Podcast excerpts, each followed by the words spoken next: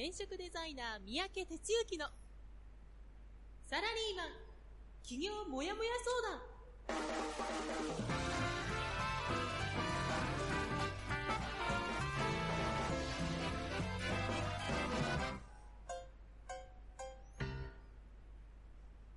自分に何ができるんだろ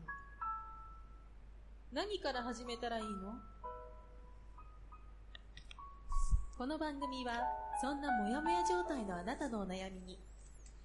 サラリーマンの応援団長転職デザイナー三宅哲之がお答えするポッドキャスト番組です2019年4月9日火曜日朝6時です。皆さんおはようございます。団長こと転職デザイナーの三宅哲之です。さあ、今日も一日が始まりましたね。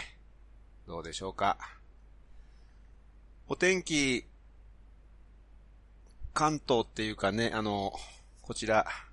埼玉、東京は大変晴れておりまして、天気予報でも一日晴れということで、最高気温16度というね、まあもう絶好のなんか春っていう感じでしょうか。全国のあの地図、お天気地図を見てもですね、えーほぼ晴れマークということで、今日は穏やかな一日になりそうですけども、リスナーのあなたのところもそんな感じでしょうか？はい。えーということでですね、あの、ずっと続いてて恐縮なんですが、まだあの、花粉が引っ張っておりまして、ちょっと声が聞きづらいとか、途中で、えーまあ、咳を出さないようにしてるんですが、そういうことがあったらですね、あの、ご容赦いただきたいと思っております。えーじゃあですね、えー早速こちらから入っていきましょ団長の一週間う。はい。ということで、1週間の振り返りから入っていきます。えー先週1週間、4月の2日の火曜日から、えー4月の8日の月曜日ということになりますね。えー2日の火曜日、いつも通りラジオで僕の1週間がスタートしました。で、この日は、ベース国交最終日だったんですけども、5月のゴールデンウィークに、ほぼ毎日ですかね、あのイベントを企画してまして、そのうちの一つに、自転車に乗ろうよと。ベース国交は標高700のところにあって、あと100何メーター行ったら頂上なんですけど、そのちょっと山ですね、を少し走って、で、今度下りですね。えー、だーっと下ってって、で、またそれを戻ってくると いうことで、あの、行きはよいよい帰りは怖いってやつなんですけど、まあ、その、実際のコースをですね、えインストラクター今回講師してきていただく方と一緒に思想すると、いうことをやってきました。まあ、久しぶりに自転車乗ったんですけどですね、いきなりこの、なんなんだ、勾配差450メーターぐらいの坂を登ったもんですから、もうヘロヘロになりましてね。あ、でもね、あの、腰痛かったけど、いい運動になりましたね。ということで、これ5月1日に、言語が変わる日にですね、イベントやりますんでね、あの、ぜひ、興味のある方は、参加していただきたいと思います。えーそれで、まあ、その日はそれで帰ってきまして、で、3日の日はですね、まあ、家でちょろっと仕事しながら、午後に、えーちょっとま、時間が空きそうだということで、まあ、なんとなくあの、まあ、な、何度か言ってますけど、月1で映画を見に行こうっていうことでですね、なかなか定着してないんですけど、まあ、先月ぐらいから再燃してまして、で、映画見に行こうって言って昼から行ったんですね。で、今回は、グリーンブックっていう、ご存知ですか？あの、映画ですね。アカデミー賞になったのかな？それがもう風紀になってもそろそろ終了間際間際だと思うんですが、まあ、それを見に行きました。えー、白人と黒人の二人のペアで、で、黒人が優秀なピアニストで、あ、実はあの、実話らしいんですけど、1962年やから50年以上前ですね。その、黒人ピアニストが、アメリカ南部にコンサートとかライブで回るという、それの、まあ、用心棒的な役割で、その白人のえー、男性が運転手をするというね。で、車でずっと回っていくさながらの話を、まあ、するわけですけども、まあ、とてもいい物語だでした。で、結構驚いたのは、あの、まあ、黒人の差別というかね、迫害みたいなところが、まあ、ところどころで実は出ていて、まあ、かなりね、あの、厳しい世界だったんだなっていうのがよくわかったんですけども、まあ、一番は、その、二人の友情ですね。えー、最初、なんていうかな、あの、その白人のおっちゃんも、まあ、黒人は嫌いだと、みたいな感じで、えー、ないがしろにしてたんだけど、最終的にはまあも、ものすごく固い友情に結ばれるわけです。で、その、印象に残ったところは、一、行ってる道すがらでね、いろいろこう、まあ、やりとりするわけですけど、その黒人ピアニストの方は、割とこう自分の中に、あの、殻にこもったね、なかなか自分を出さない人。でそこで、白人の運転手はもうポンポンポンポン言ってくんだけど、なかなか、えー、本音を話さないみたいな感じだったんだけど、あるところでですね、えー、まあ、ちょっとうまく言えないけど、結構突っ込んだ、もう、俺もうやめるみたいな話、的なことを二人で、まあ、ちょっといさかい的になったんですね。で、その、もう、なんだろう、そのいさかいを元にしてですね、えー、一気にお互い分かり合えて、そこから一気に、こう、友情が深まったっていう感じなんですよ。だから、やっぱりね、あの、相手の腹の探り合いだけしてても、なかなか本当のものって出てこないなっていう、まあそういうことをですね、教えてくれるいい映画でした。はい。えー、それから4日はですね、朝一で講師の方のミーティングやって、で、夕方はですね、今度のあの、東京メインをやる会場の撮影の下見、えー、それから夜はメンバーさんとのセッションという形でしたね。で、5日の日は、土曜日から関西でしたので、関西前乗りしまして、で、6日はえ関西の授業ということでした。で、その授業の朝にですね、あ、これもあれやな、メンバーさんとセッション。まあ、ホテルでやってましたけど、えー、やって。で、関西です。で、今回は、まあ、先週との間、あ、先週は、前回との間が2週間ということもあってね、あの、人数的には少しこじんまりとしたんですけど、まあ、でもその分密度濃く、あの、やらさせてもらいました。特にあの前半でやってる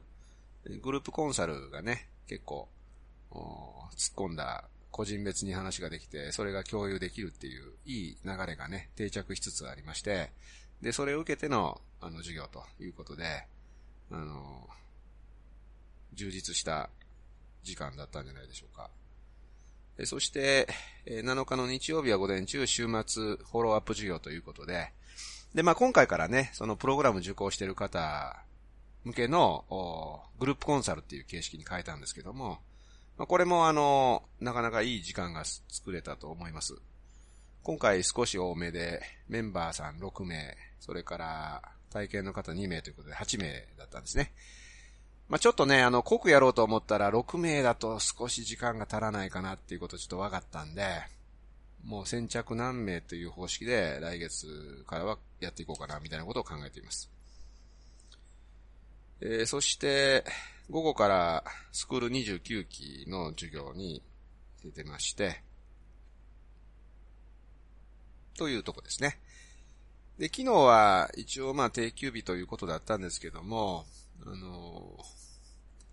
まあ、焚き火の方の今ホームページ、まあ、コラムをですね、ちょっと少しやっていこうということで、いろいろその、現場の情報が必要なんですよね。それで、まあ、実際にその、あの、場所にちょっと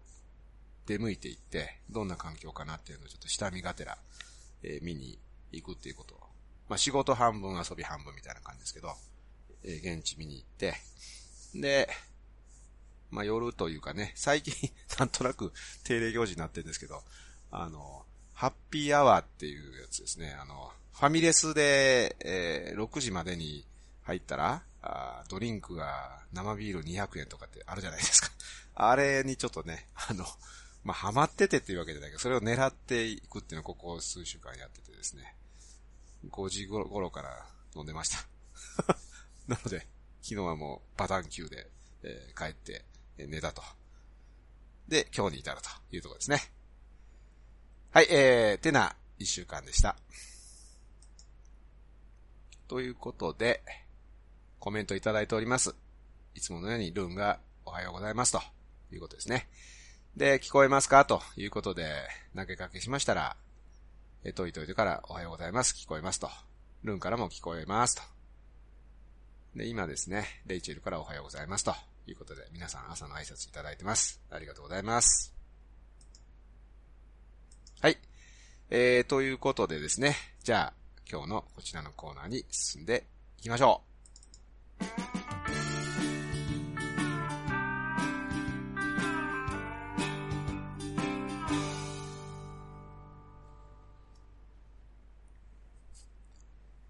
はい。では今日の本編に行きたいんですけどね。今日はあの、まあ、時々ある日経 MJ っていう紙面からの、お、これはというふうにまあ、団長目線で目利きをした記事っていうかね、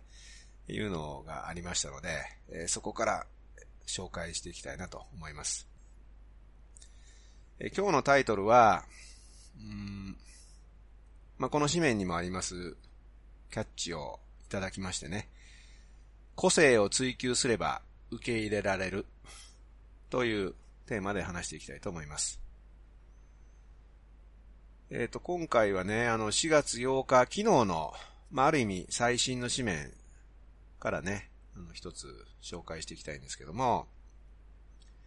イチローズモルトっていうウイスキーですね、をやっている会社の社長の話です。イチローズモルト。まあ今この名前を言えば、あの、イチローがね、あの一発でこう出てくるような状態ですけど、イチローズモルトっていうウイスキーがあるそうなんですよ。まあ全然知らなかったんですけども、この記事を見てですね、実はもう入手困難な世界的な評価を得てるウイスキーらしいんですね。えー、それもこの約十数年でそういう地位を築いたという、ウイスキー好きにとっては、かなり有名な、まあ、そんな銘柄なようです。で、この会社、まあ、これもね、ちょっと親近感を覚えたんですけども、埼玉県の秩父市にあるということで、まあ、僕はあのベース国交何度か申し上げてますけども、山越えたら秩父なんでね、もうほとんど近いんですけど、まあそれもあってね、あ、秩父にあるんだ、ということで、え書いてあります。で、社長はね、ベンチャーウイスキーっていう会社らしいんですけども、あの、サントリーに入社されて、で、まあ、ずっとこう、なんちゅうか、営業というかね、いわゆる、そういう仕事をやっていたそうです。で、ある日、うん、まあ、ちょっとあの、家がね、ご実家が、あそういうウイスキーを作ってるうん工場っていうか会社で、でもね、あの、経営不振に、あの、陥りまして、で、戻ってこいということで、で、家に戻られたそうです。で、もうなんか、経営危機で、もう見、見売りするしかないなという中にあってですね、あの、原酒、ちょっとね、この辺どういう製造工程かよくわかんないんだけど、その、ウイスキーの原酒ですね、元のところをですね、なんかそれぞれの、場所にこう、分けてなんか置いてたということだったらしいんですが、それをね、あの、引き取りたいと。要は、お父さんから引き継ぐっていうものっていうかな、まあ、あの、会社はちょっとやばくなってたけども、その、原種、大元のとこっていうのはお父さんからの引き継ぎ物だということで、これをどうしても世に出したいということからね、いろいろあの、まあ、お金の工面もされたんだと思うんですけども、まあ、いろいろ当たって、で、あちこちにいるものを全部引き上げてきたと。で、そこからウイスキーもう一回作ろうということをでスタート、まあ、してるっていうことなんですね。で、そこからですね、いろいろあの、どうしたかっていうと、やっぱ今の現状をしっかり掴みたいということでですね、バーをね、あの、回ると。いうことをされたようです。約2年間で、延べ2000軒のバーを回ったと。関東、それから出張先の大阪、名古屋ですね。昼は仕事して、夜はバーを回ると、みたいなことで、1日3軒から5軒回っていく。もう最低でも3軒回ると決めてですね、5軒回った日は、もう酔っ払ってましたと、みたいなこと書かれてますけども、そんなことで、ずっとこう、バーを回るわけですよ。で、そのバーを回ることによって、その、売れ筋とかね、その熟成する樽の種類とかを、そのバーテンダーの人たちに教わって、で、勉強を、学んでいくと。さらに、まあ、テイスティングっていうんですかね、その回数がこう増えるので、まあ、自分の中でこう、こういうものとこういうものを組み合わせたらこういうものができるとか、これはこの系統やな、みたいなことがわかるようになったと。まあ、いうことまでね、あの、行かれるわけです。で、そんな中でね、あの、こんな Q&A があるんですけども、えー、記者がね、ウイスキー業界はサントリーなど大手の存在が圧倒的です。違いをどう出せたのですかっていう問いかけに対して、この社長はですね、大手は飲みやすく大量販売できる商品を作っています。販路も量販店やコンビニですと。営業マンの数も圧倒的に違いますと。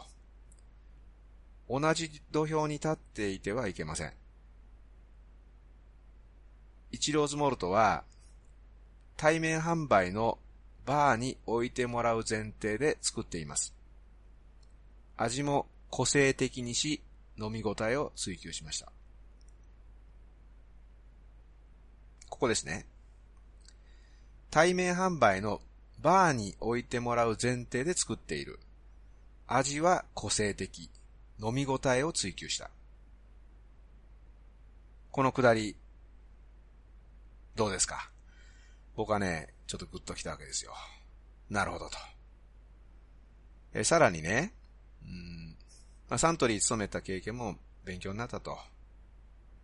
営業やって飲食店回ったりね、それから、いろんな、まあその商品見るとかいうことでも非常にこう役に立った。うん。でもね、そのことで、あの、大きな会社がやってることっていうのはよく分かったから、小さな会社では同じことができないっていうことが分かったってことですよ。これ何かって言ったら、経験を活かすってことですね。仕事の経験を活かすっていうことです。スコットランドで3人でウイスキーを製造している蒸留所があり、遠く離れた東京まで飲まれている。これと同じことをすれば、会社の大きさは関係なく楽しんでもらえるウイスキーができると思った。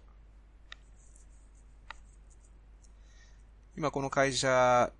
20人、従業員さん20人ぐらいっていうことらしいんですけどね。まあ要するに、小さな会社だからこそできるものを作っていったってことですよね。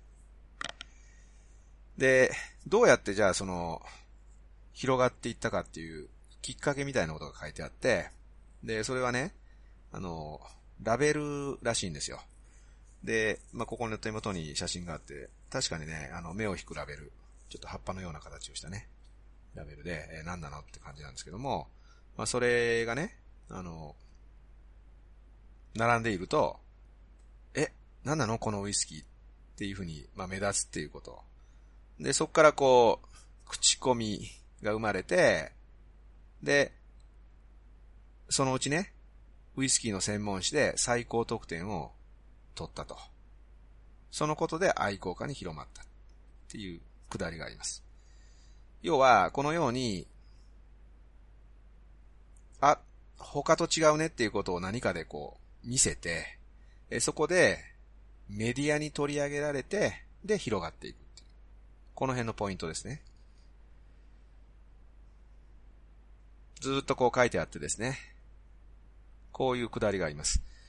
美味しいウイスキーを作るには、どうすればいいかが基本にある。結局ね、いろんなこと、小手先のことを言うことじゃなくて、要は、美味しいウイスキーを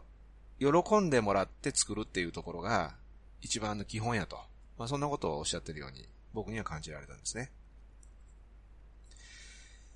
えこの会社10年後の姿はどのようにお考えですかということに対して、大手に追いつこうとは考えていません。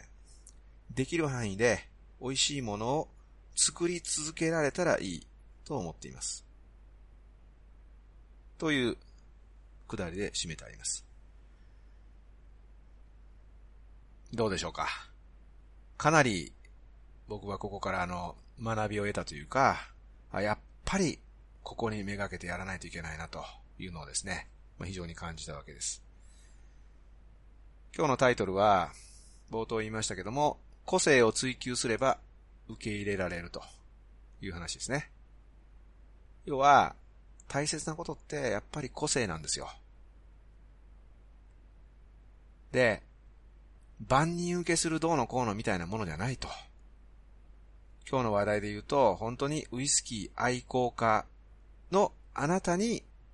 この味を知ってほしいということで、貫いてやっていくってことですね。ここの重要性をすごく感じました。ちょっとこうまとめていくとですね、冒頭話したお父さんの原種を引き継ぎたい。これが事業を始めた思いです。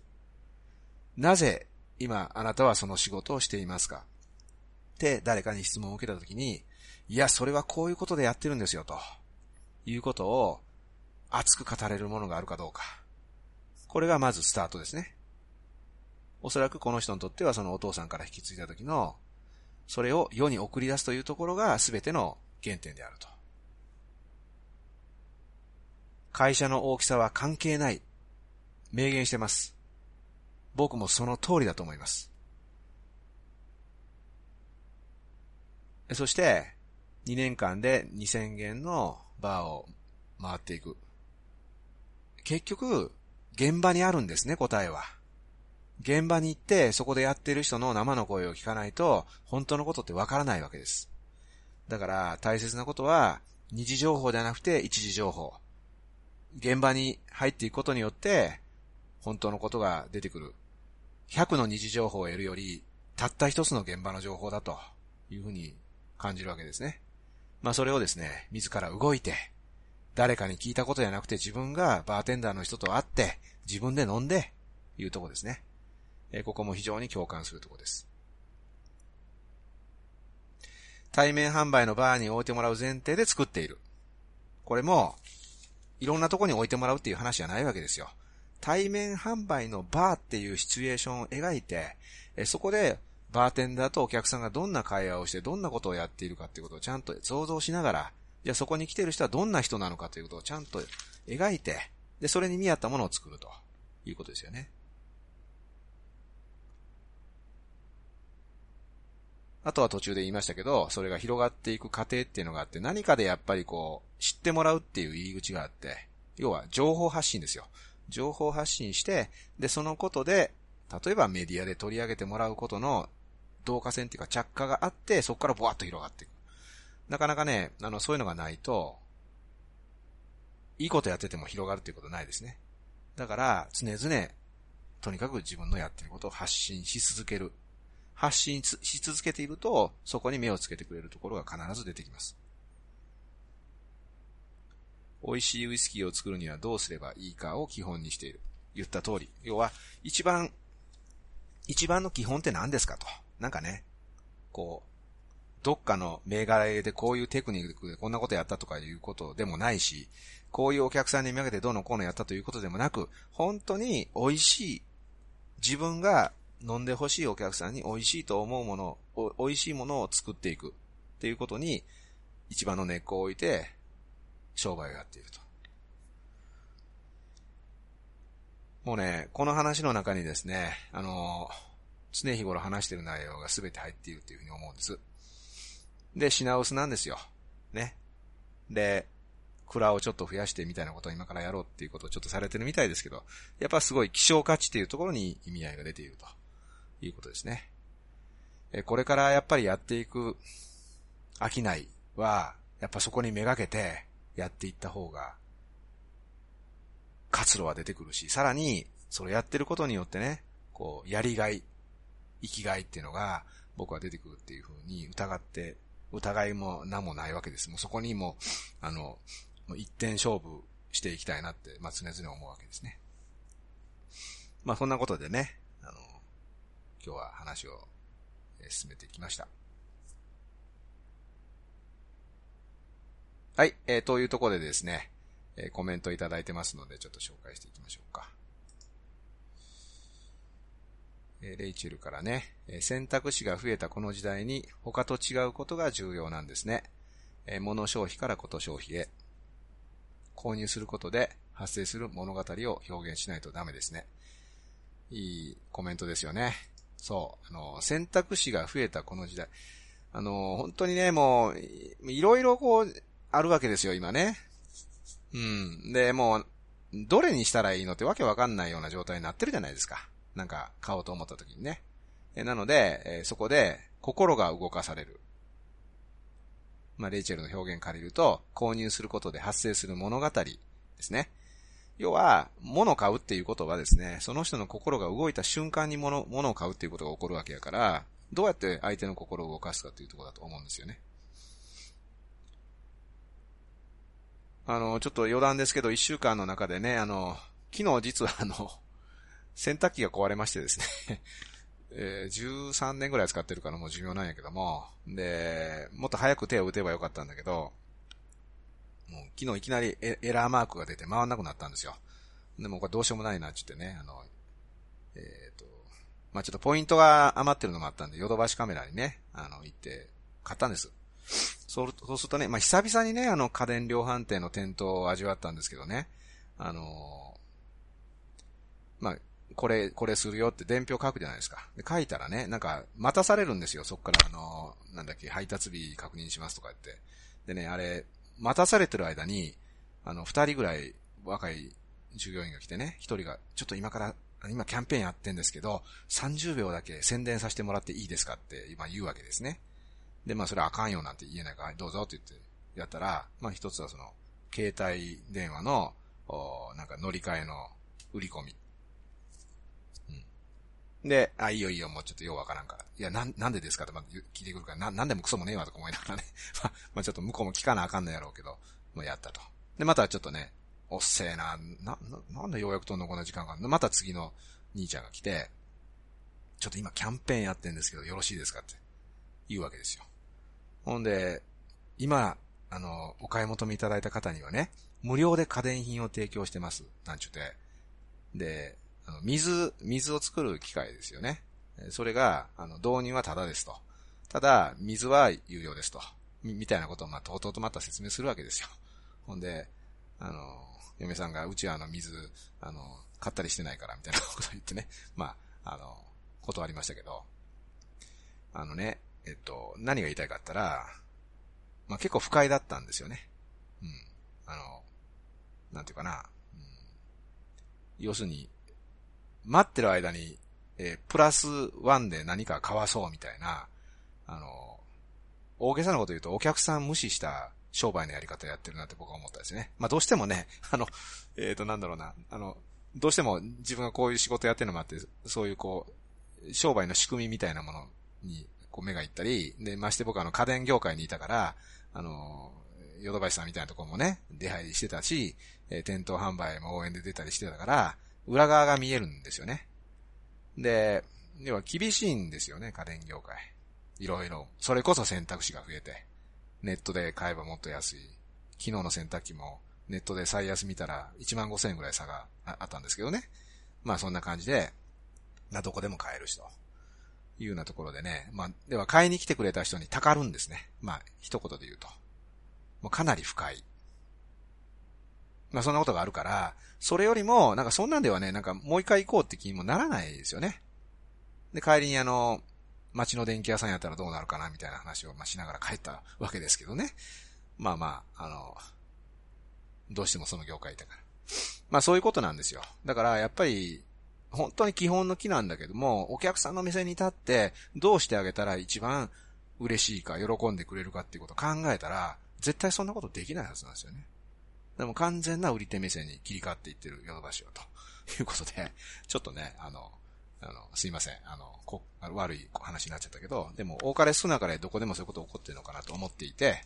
だからこそ、今やっぱりやらないといけないことっていうのは、お客さん一人一人ときちんと向き合うことでしょうと。そこを基本に置いてやっていけばね、きっとうまくいくわけで、まあこれ次回も含めて話してますけども、まあそんな風に今感じたわけです。はい。ちょっとすいません。余談がくっつくっついちゃいましたけど、時間が来てるので次に行きます。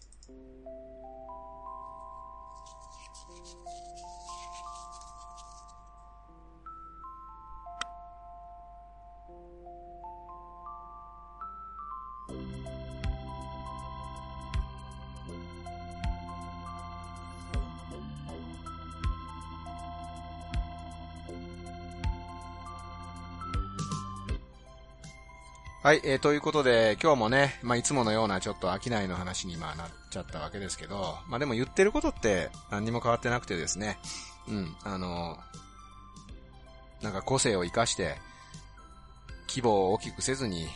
お客さん一人一人と向き合っていこうね、みたいな話が実はしたかったんですけども、で、まあ、さっきね、あの、ヨドバシカメラの話をしましたけど、実はね、残念だったんですよね。僕があの、えっ、と、十何年前に家電業界にいた時に、量販店があちこちから出てこう出てきてね、えー、その中にあってヨドバシカメラってちょっとね、他と違う良さがあったんですよ。例えばポップが、あの、わかりやすく作られてるとか、接客もね、あの、他とはちょっと違うと。良かったんです。なんかそういうところがね、なんか、昨日行ったら、ちょっとすげえ、えみたいなことになってるっていうことに、ちょっと残念さを感じたわけなんですよね。なんで昔のあのやり方踏襲してねえんだみたいなことをちょっと思ったんですけど、うん。まあ、とにかく、なんかね、あの、えっ、ー、と、まあ、僕たち、まあ、起業してこ、していく人たちっていうのはね、あの、売り手になるわけですよ。で、売り手になったら、もうね、買い手のことがわかんなくなるっていうか、これ不思議なんだけど、自分が消費者だったら、えーとか不快なこととかって思ったりすることも、売り手になった瞬間に忘れていっちゃうんですよ。だからね、常々、こう、うん、自分が毎日買い物とかね、するときに感じたことをちゃんと自分に跳ね返らせて考えていかないといけないね、みたいなことをね、まあ思うわけですけども、あの、当たり前のことなんです、実はね、これ。でもこの当たり前がきちんとできるかどうかっていうのが、大きな分かれ目になるし、それを続けていけるかどうかっていうのが、もうさらに重要なとこになるであろうというふうに今思うわけです。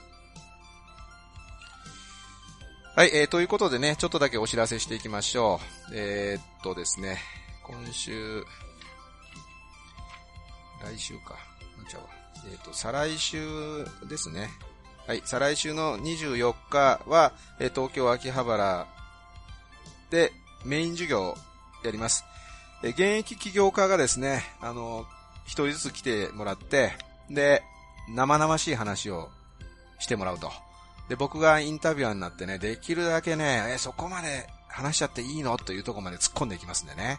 えっ、ー、と、ぜひね、この場を逃さず聞いてもらいたいし、で、え聞けない方はね、ライブ放送、もしくは、メンバーさん限定のですね、え動画で後で配信しますので、え遠くの方は必ず見ていただきたいというふうに思います。えそれから26日は、オンラインベーシック授業ということで、遠隔地の方向けのですね、え会を定例でやってますから、えなかなか顔出せない方はですね、えここで繋がっていってください。